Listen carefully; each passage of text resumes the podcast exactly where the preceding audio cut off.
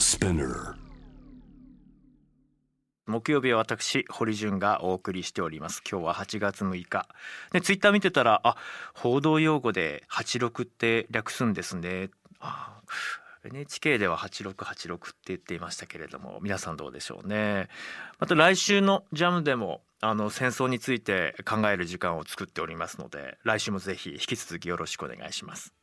さあ一方で新型コロナです。新型コロナの感染拡大を防ぐため日本で緊急事態宣言が出されたのが4月の7日全面解除が5月25日。この前後で職を失った方会社を畳むことを決断された方が皆さんの身の回りにも大勢いらっしゃるのではないでしょうか。僕はあのこの間不動産業界の方とお話をしている時にあの都心でもいわゆる一等地と言われるここはなかなか空きがないっていう物件が次々と今空室になってきていてだいたい契約解除の申し出が5ヶ月前半年前ということになっているのでここからこう秋冬にかけては皆さんがおそらく経験したことがないような街並みがあの現れてしまうかもしれないですという話を危機感を募らせていまして本当にあの空き店舗増えてきましたよね。心配です。で厚生労働省が7月31日に発表した労働力調査によりますと今年6月の完全失業者数は前年同月比で33万人の増加。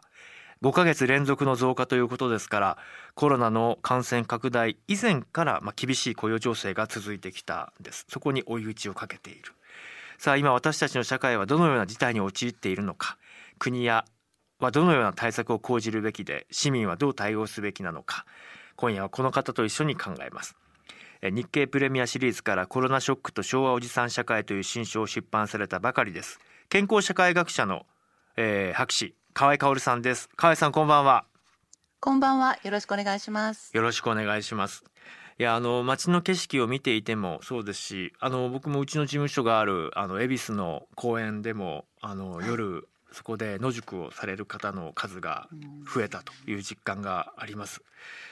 一方であの新型コロナ以前から日本の貧困というのはあ格差社会の象徴として言われるようになって久しいですが改めて状況を教えていただけますか、はい、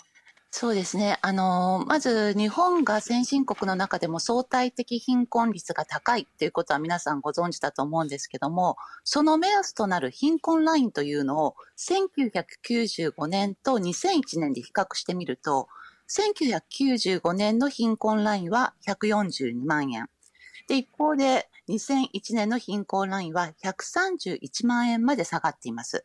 で、一方でその貧困率ということで言いますと、95年は15.2%。で、2000年代に入って2001年について言うと17%の増加。で、さらにシングルマザーに限ってみると58%という極めて高い数値になっています。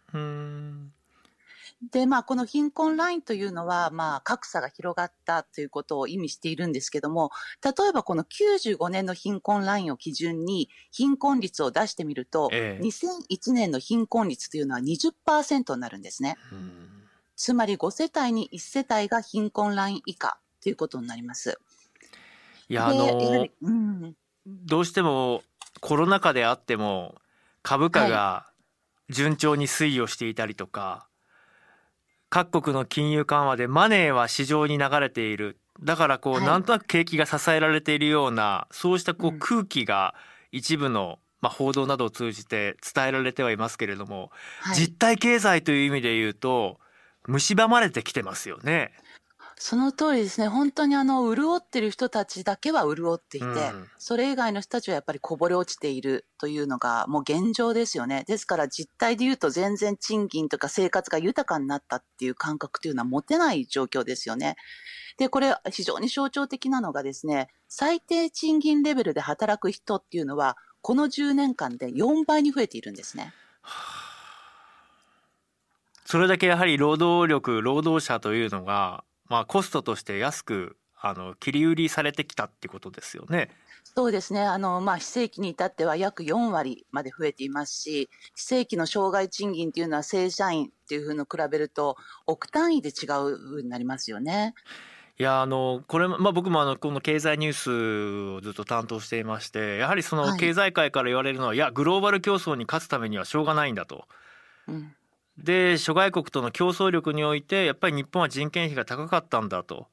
いう話で海外に移管したし国内の非正規率を高めていって。で、うん、日本経済がその企業の儲けが増えればその分還元されるんだからと言って10年、はい、結局還元されなかったんじゃないですか。そしてその通りです、はい、労働力はやはりこう人権を損なう形で切り捨てられてきたんじゃないですか。その通りですね。ですからあの先月先日もあの最低賃金のあの賃上げがあの実質凍結になりましたけども、それもあれだけ内部留保があると言われながら、あの危機の時に使うと言いながら使わなかった、うん、ということですよね。そうなんですよね。あの河合さんは日本社会のイメージと実態がずれていると指摘されていますが、もう少しさらに詳しくお話伺えますか？はいそうですね。あの、じゃあ、どれだけイメージとずれてるのかっていうのをですね、ちょっと質問、クイズを出したいと思いますので、はい、あの、堀さんも皆さんもちょっと考えてみてください。はい。あの、子供のいる女性の就業率というのは52%です。うん、その52%のうち、正社員は何パーセントでしょうか ?A8%、B18%、C55%。何パーセントだと思いますか？うん真ん中の B。18%で。正解は A の8%です。つまり、イメージで動いてるっていうことを言うと、女性活躍というと仕事と育児の両立というふうに言うわけですね。えー、でも、そうやって社会は動いてきたんですけども、その仕事と育児が両立できるのは8%の正社員しかいないわけですよ。1割に満たないんですね。満たないですね。それ以外の人たちは非正規で働いているので、非正規で育児休暇はほぼ取れないですよね。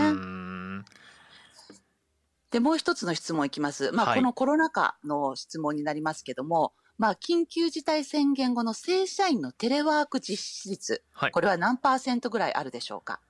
?A27.9%、B57%、C97.8%。東京では5割をっていうような数字があったので全体で鳴らすとやっぱり、まあこれは A なのかな？そうですね、27.9%です。一方で、経団連が行った調査では、97.8%の企業がテレワークをやっていたんです、ね、数字の実態開きすぎですね。ですよね。ですから、あの、この、まあ、今回ね、その賞持参社会っていうのを、まあ、この本でもちょっとキーワードにしたんですけども、えー、日本でこの格差が広がっている状況というのは、その昭和の時代のモデル、正社員、長期雇用、で家族の形でいうと、お父さん、お母さんがいて、子供が2人いる。で人口の形でいうとピラミッド型っていうようなモデルをイメージしたまま社会が動き続けてしまってそのセーフティーネットというところでは全く変わらずに来てしまったんですよね。あのリスナーの方から、えー、メッセージもいろいろ来てまして、はい、ホットチョコレートさん、えー、もともと低賃金で長時間労働が日常化している運送業や医療従事者はコロナ禍で今まで以上に働かざるを得なくなりました。一方社員に手当を支給した上で在宅ワークに移行できた企業もあります。このような企業で働く社員からはこれまでよりも家族と食卓を囲めたなど自由な時間が増えたことを実感する声が聞かれました。これからはリモートワークが一般化した場合現場に行かなくては仕事ができないエッセンシャルワーカーと在宅ワーカーの間には賃金と同様に自由な時間にも差が生じてしまいます。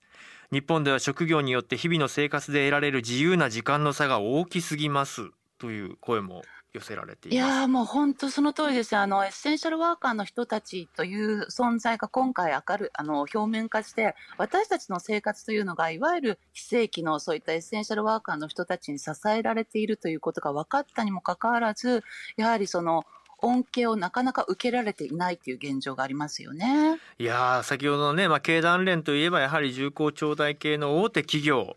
一方で日本は多くの産業が中小零細企業などに支えられていますから自由な時間格差があるというこのご指摘は大変うなずけます、コロナショックでパンドラの箱が開いたとも河合さん言っておられますよね、はい、どういうことですか、はい、そうですね。あのー、今起こって起きている問題というのはもうコロナ以前の日本社会で起きていた問題ですよね。つまり昭和のモデルからこぼれ落ちた人たち、まあ、ワーキングプアの問題だったり、あるいはシングルマザーの貧困だったり、あるいは介護現場の慢性的な人手不足というのはコロナ前に起きていたんですけども、何か問題が起こると取り上げられる。でもその問題が解決されないうちにまた次の問題が起こるというのが積み重なったのがこの10年間で、で、そうしているうちに、だんだんと見見ないふりをされるようになった、なかったことにされるようになったというのが、このコロナショックによって顕在化したっていうのが今の状況だと思うんですね。なので、この格差問題っていうのをリソースの問題っていうふうに考えてみると非常に分かりやすいと思うんですけども、例えば2月末に安倍首相が小中高一斉休校を指示しましたよね。はい、で、その時に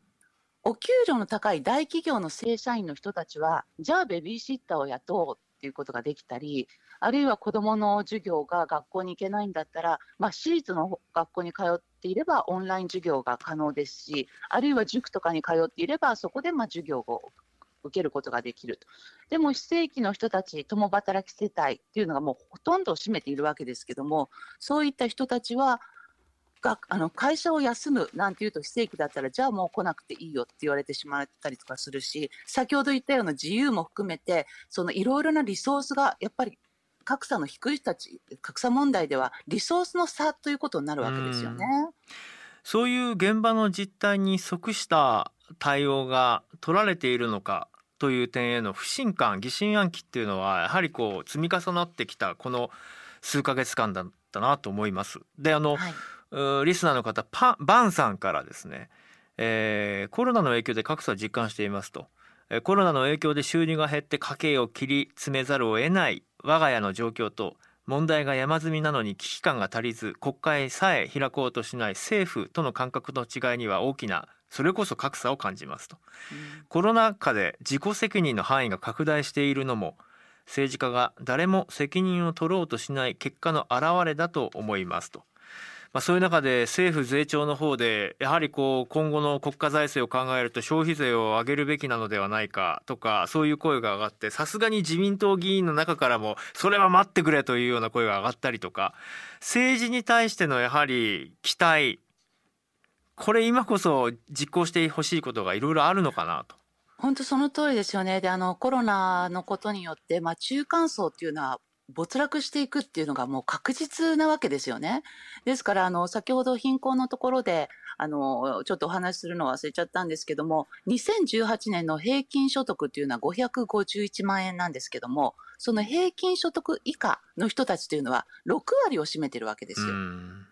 ですからもう、この中間層と呼ばれる人たちも6割以下の人たちになってきているということですから、その人たちが今後、その消費税だったり、社会保障費だったり、このコロナで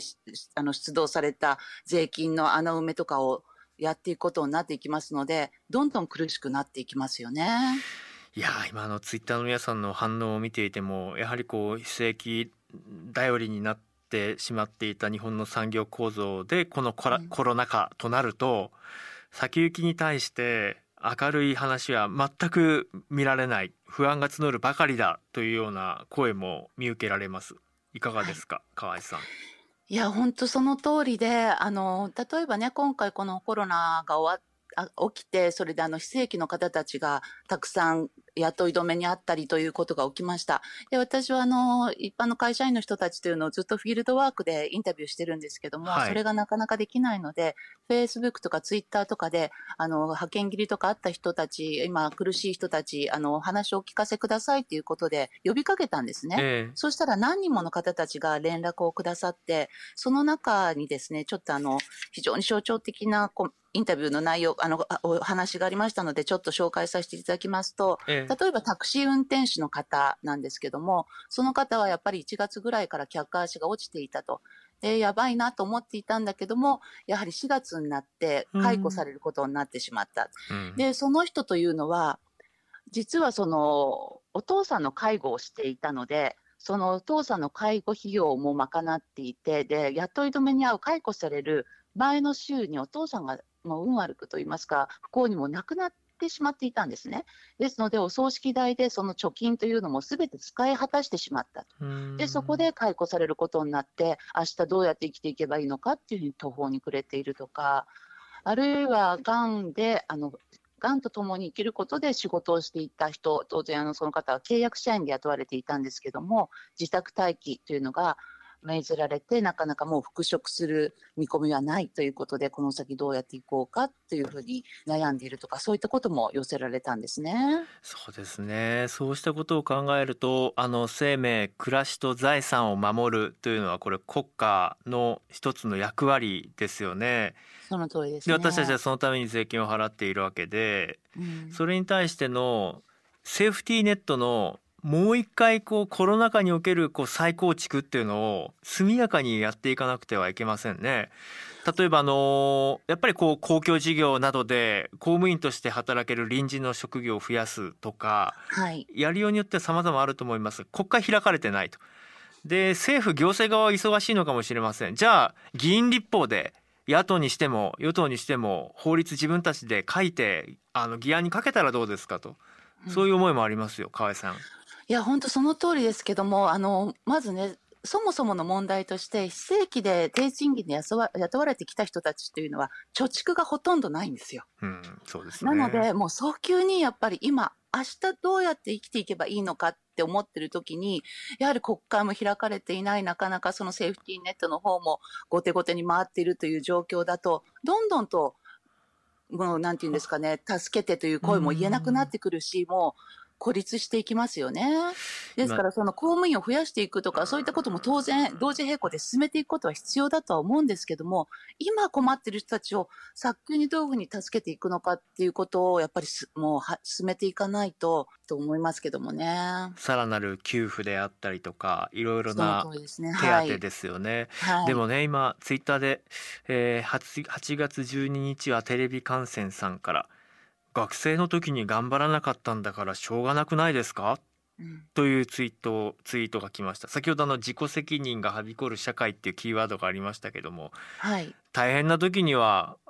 しょうがないじゃないですか。あなたの責任じゃないですか？っていう指摘の声ですよね。でもこ,、あのー、こういう声に対してどういうふうにこう向き合うかですよ。うん、あのーやっぱり自己責任論っていうのは、勝ち組、負け組とか、グローバル化とか、グローバル人材っていう言葉とともに出てきた言葉でもありますよね。で、私は今回のこと、いろいろなことで考察したり、いろいろ考えたんですけども、みんな相対的に苦しくなっているんですよ。うん、でも、人っていうのは、人にこう依存するとか何か頼るっていうのを恥ずかしいと思ったり、あるいはそれをためらったりしがちですよね。そういった中で、俺だって私だってこんなに苦しい中でなんとかやってるんだから、だからさ、それ自分たちが苦しいなんていうのはさ、甘えてるんだよっていうような人たちも出てきてしまった。それが自己責任論っていうのをより拡大したっていうふうに思っているんですね。うん、僕はね、でも先ほどのね、あの、ツイッター見ていてそうかと思ったのは、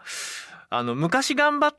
てなかったからじゃないかっていうのが通用するほど安定した社会じゃないぞっていうのは一つありませんか？やっぱり一寸先は闇、これだけ大きく変動しててしかも今回のような目の見え目に見えないこうウイルスによって社会構造根幹からこうガラッとなってる時に過去の頑張りがどうだとかじゃなくて誰にとっても今アジャイルなもう不確定要素に満ちたものなので僕だってそしてあなただっていつどうなるかわからないんですよっていう中の制度設計がセーフティーネットですよね。この、その通りです。あの、どんなにね、昔頑張っていて頑張っていても、例えば病気になってしまうことっていうのは誰でもありますよね。で、今の社会っていうのは病気になってしまった途端に、会社を辞めなくてはいけないような状況に遭遇することもあるわけですね。うん、それが30代、40代になってから病気になって会社を辞めて、じゃあ再就職っていうふうになった時に、正社員で雇ってくれるところないですよ。うん非正規ですよ。うん、で、実際にあの、今回その、いろいろな意見を寄せてくださった方の中には、脳梗塞で倒れて離職していたと。それでやっと再雇用、契約社員ですけども決まったと。その中でコロナショックが起きて、その契約っていうのが、あの、亡くなってしまったっていう人たちもいたんですね。じゃあそれがそういう人たちが学生時代に頑張ってなかったかっていうとそんなことはないわけで。そうね。でもね、はい、僕はこの8月12日はテレビ観戦さんのねこのつぶやきはねあの一方で貴重だなと思ったのは僕が会社員として働いている時に、はい、ポロッと漏れる上司たちの言葉の端々にあんな頑張ってないやつしょうがねえじゃねえかっていうようなねいわゆるもうまさに河合さんがこうフィールドワークで拾ってきたような昭和おじさん社会の実相が見え隠れするなっていう感じもしました。はい、そうですねねさて、えー、後半さらに伺ってまいります。あの前半教えていただいたように厳しい状況の中今課題と向き合っている皆さんに対していわゆるこう社会であったりとか、はい、世間であったり、そうしたものに対しての感想というのはどんな声が聞こえて聞こえてきましたか？あのやっぱりみんな自分がここにいることを分かってほしいっていうような声を出していましたね。うん、あの明日にでも食べられないもの食べるものをどうしようと思ってる人間がいるんだということを分かってほしいとそういったのは皆さん共通して言っていたことですね。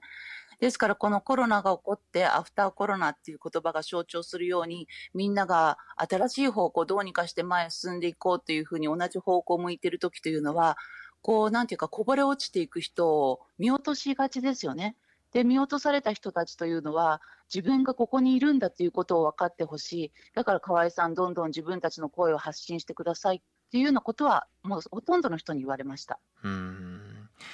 えー、グリーンアースさんから10万円の給付金によって家電の売り上げが好調というニュースに余裕のある人も多いんだなと格差を感じました、うん、私は自粛期間に有給休暇をかなり消化してしまったので10万円は今後の体調不良などに備えて取ってありますという手書給付金の使い道にも感じる格差社会の在り方ということについてご意見いただきました。あの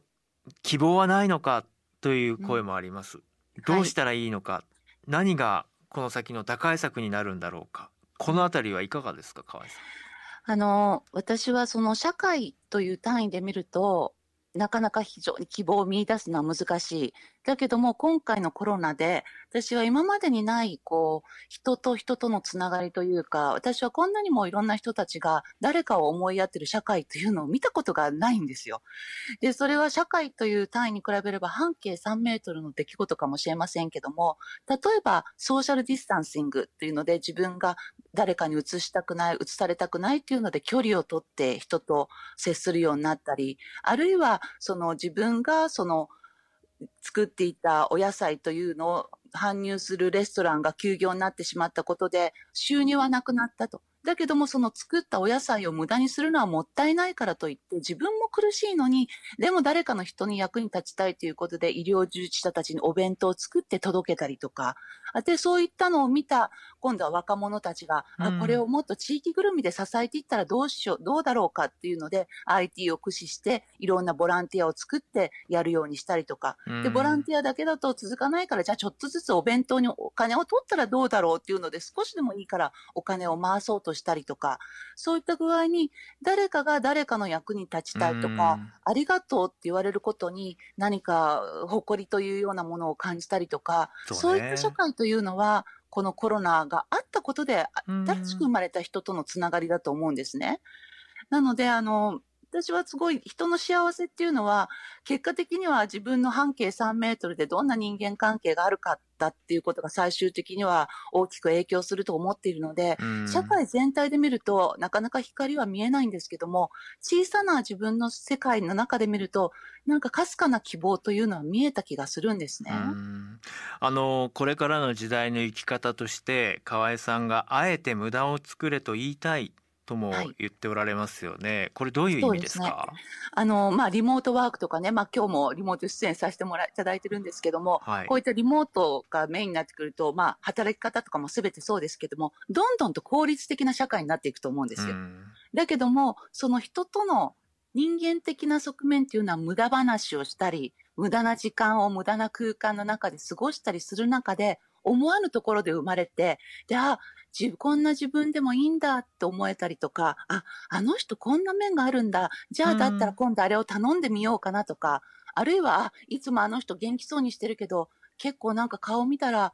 なんかちょっとしんどそうだから、なんか助けてあげられることあるかなと思ったりとか、そうねそういった無駄話、無駄な空間、無駄な時間の中で、人間の優しい部分っていうところが引き出されと思っているんですね。なるほどなるほど。あの今さっき紹介したツイッターの8月12日はテレビ観戦さんからいやいやと過去に頑張った人は頑張り方を学んでいるんですよっていうふうにこう反応が返ってきたんですね。ではい今ね河合さんの話を聞きながらで一方で左手でこのツイッターの出てるスマホを見ながらいろいろ考えてたんですけど、こういうことなのかなと思うのはおそらく今8月12日はテレビ観戦さんはまあ、このツイッターのは中から拝見していると、まあ、ご自身は今まああの踏ん張れてる状況なのかなって思うんですね。うんまあ、俺は過去に頑張ってきたしっていう思いも終わりなんでしょうからはい。その8月12日はテレビ観戦さんがまあ俺は今頑張れてるからじゃあその頑張る術を知らなかった方もしくは今えー頑張れない方いたら、うん俺もなんか一緒にやるよとかじゃあそうん。なんか一緒に考えるかい？一緒にやろうぜっていうこういう輪が広がる方に向かっていけばいいのかなって。いや、本当それを私うん。はそこに希望を見出しています。あの、周りよりもちょっとだけ余裕がある人、ちょっとだけ、あの、元気がある人、うん。ちょっとだけ体力がある人、ちょっとだけお金が周りよりもある人、そうね。いった人たちが、私の傘使えなよって言って、今うん。雨濡れてる人たちに傘を差し出すような社会になれば、絶望ではなくて、本当かすかな希望かもしれないですけども、心の面では豊かな社会ができてくるんじゃないかなっていうふうに思います。あのーまあ、人生捨てたもんじゃないと感じられる社会づくりって河合さんおっしゃってますけれども、はこういう時にその社会を信じる方に向かうのかそれともやはりその勝ち抜ける人たち強者がやはりその社会をリードしていくような方に触れてしまうのかこれ今私たちこう岐路に立たされているのかなとも思うんですね。はい。実際のあのマーケットの動きとかを見ているとはい。金があるところにはものすごい金がうなるように今もう渦巻いてますからこれ何が私たちとしてこう関わることでいい方向に向けられるのかなとうんそれは何でしょうね。あの、今までやっぱりその、勝ち組負け組、あるいはグローバル化っていうことから言うと、そこに基本になってるのは生産で、生成、生産性だったり、お金っていうことですよね。。でも今、お金に困ってはいるんだけども、やっぱり人を見ることができるようになると、その結果的にお金っていうのが生まれてくるとか、うんそういった方向に行くと思うんですよ。だから金金金じゃなくて、人を見てる先にお金が生まれてくるような社会になってくると、いいですよね。そうねれはとてもいや豊かで。僕は今すごくねヒントをもらいましたよ。だってこの間まあそのまあ広いレンジで言うと戦後ですよね。で、はいまあ短いレンジで言ってもリーマンショック以降やバブル崩壊後のこの30年の間うんいかに生産性を高めてグローバル化に対応して、えーそして豊かになるのかで、はい。えー金融をうまく使ってレバレッジをかけて資産を増やしていくのかっていうことに傾注してきましたが、はいコロナによってうん人が動けない物が動かせないとなった時に今までの経済の仕組みだと破綻するんだなっていうことが分かったわけじゃないですか。はい。となると、ね今まさに今日河合さんとお話しして今ツイッターで寄せられてきたあの方とお話ししてて思ったのは新しい価値観に基づいた経済シシステムを作り直さないと逆に負けちゃうっていうことになるんじゃないかなって思いましたね今。そうですよね。本当になんか人を豊かにすることの結果として、うんうんうんお金が生まれる、稼げるっていう社会を目指すべきであって、えー今までというの、今までの10年、20年っていうのは、お金を生むために人を切り捨ててきたんですよね。はい安い賃金で人を雇い、苦しいといえば人を切る。逆ですよね。そうね。いやもう今日はあのでもいい議論になりまして8月12日はテレビ観戦さん。ちょっとこのね方のツイートを取り上げて、あのー見えないですけどもお話進めましたけども、ありがとうございました、えー、河合さん、えーはい。日経プレミアムシリーズから出版された新書コロナショックと昭和おじさん社会。どんな方に読んでいただきたいですか？いや、私これは、あの、全ての人たちに読んでほしいです。うん、やっぱり日本社会は考えないできちゃったと思うんですよ。うん、だからこれを読んで自分にとって幸せとは何だろうか。私の周りの幸せとは何だろうか、自分は何を選択するのかっていうことを、今一度すべての人たちに考えてほしいと思います。そうね。ぜひ皆さん、えー、書店アマゾンなどでチェックをしてみてください。今夜は健康社会学士博士の河合薫さんとお話し進めてまいりました。どうもありがとうございました。ありがとうございました。ジャーナリストの堀潤です。え今日は8月の6日、戦後75年の広島原爆の日です。え皆さんは今日一日どう過ごされましたか？もちろん祈りを捧げましたであったりとか、えー、平和記念式典の模様を見ましたとか、えー、いろんな感想がある一方であそうでしたね言われてみればという方もいらっしゃるかもしれません。核廃絶の訴えを続けてきた広島長崎をはじめ、えー、関係者の皆さんの努力これをどう受け継いでいくのかっていうのは我々の使命だと思っています。あのニュージーランドのアーダーン首相が私たちが広島や長崎に報いる唯一の方法は核廃絶しかないと今日演説していましたね大変感銘を受けましたというのもやはり今日本と例えば朝鮮半島の間に横たわっている大きな課題としてはやはり核核ミサイルの問題がありますよね。で以前もあの国連広報センターの皆さんと一緒にイベントを開いて、えー、アイカンノーベル平和賞も受賞した核廃絶を訴えている団体の皆さんそしてそこに関わっている若い世代の皆さんといろいろこうディスカッションをして僕もコメンテーターの一人として参加したんですけれどもやはりその核に守られた中である意味こう核も抑止力として使いながら他国の核を否定するっていうのはどこかで無理がありますよね。で JVC 日本国際ボランティアセンターの皆さんが10年近く平壌の大学生と日本大学生交流させる事業の中でもやはりこの核の問題というのが若い世代の間で議論のテーマに上るんですね。まあ、あの平壌の大学生たちの言い分はいや私たちの前に皆さんの国がそして皆さんの連合を組んでいる、まあ、アメリカが核をこちらに向けているからじゃないですかと、まあ、そういう話からやはり始まるんですね。で一旦打ち方やめで私たちもやめますというスタンスを築くことっていうのはすごく大切だと思うんです。核の抑止力から抜けて本当に大丈夫なんだろうかそのために外交がありそしてこう経済的な結びつきがありとただこのコロナで総合経済依存というのが安全保障上どう構築できるのかっていうのは今大変僕自身もジレンマがあり悩ましいなと思っています。ただだからといってこれまでの姿勢を継続していく必要はないと思っているのでぜひあの番組でもそうしたあ知恵を集める場を作っていきたいなと思っているので核に関して廃絶を維持しながらも各国との関係をどう維持して何をもって抑止とするのかというそういう話をぜひあの進めていきたいです。戦後75年8月6日、えー、ぜひ一つ皆さんの祈りと誓いの日にしてほしいです。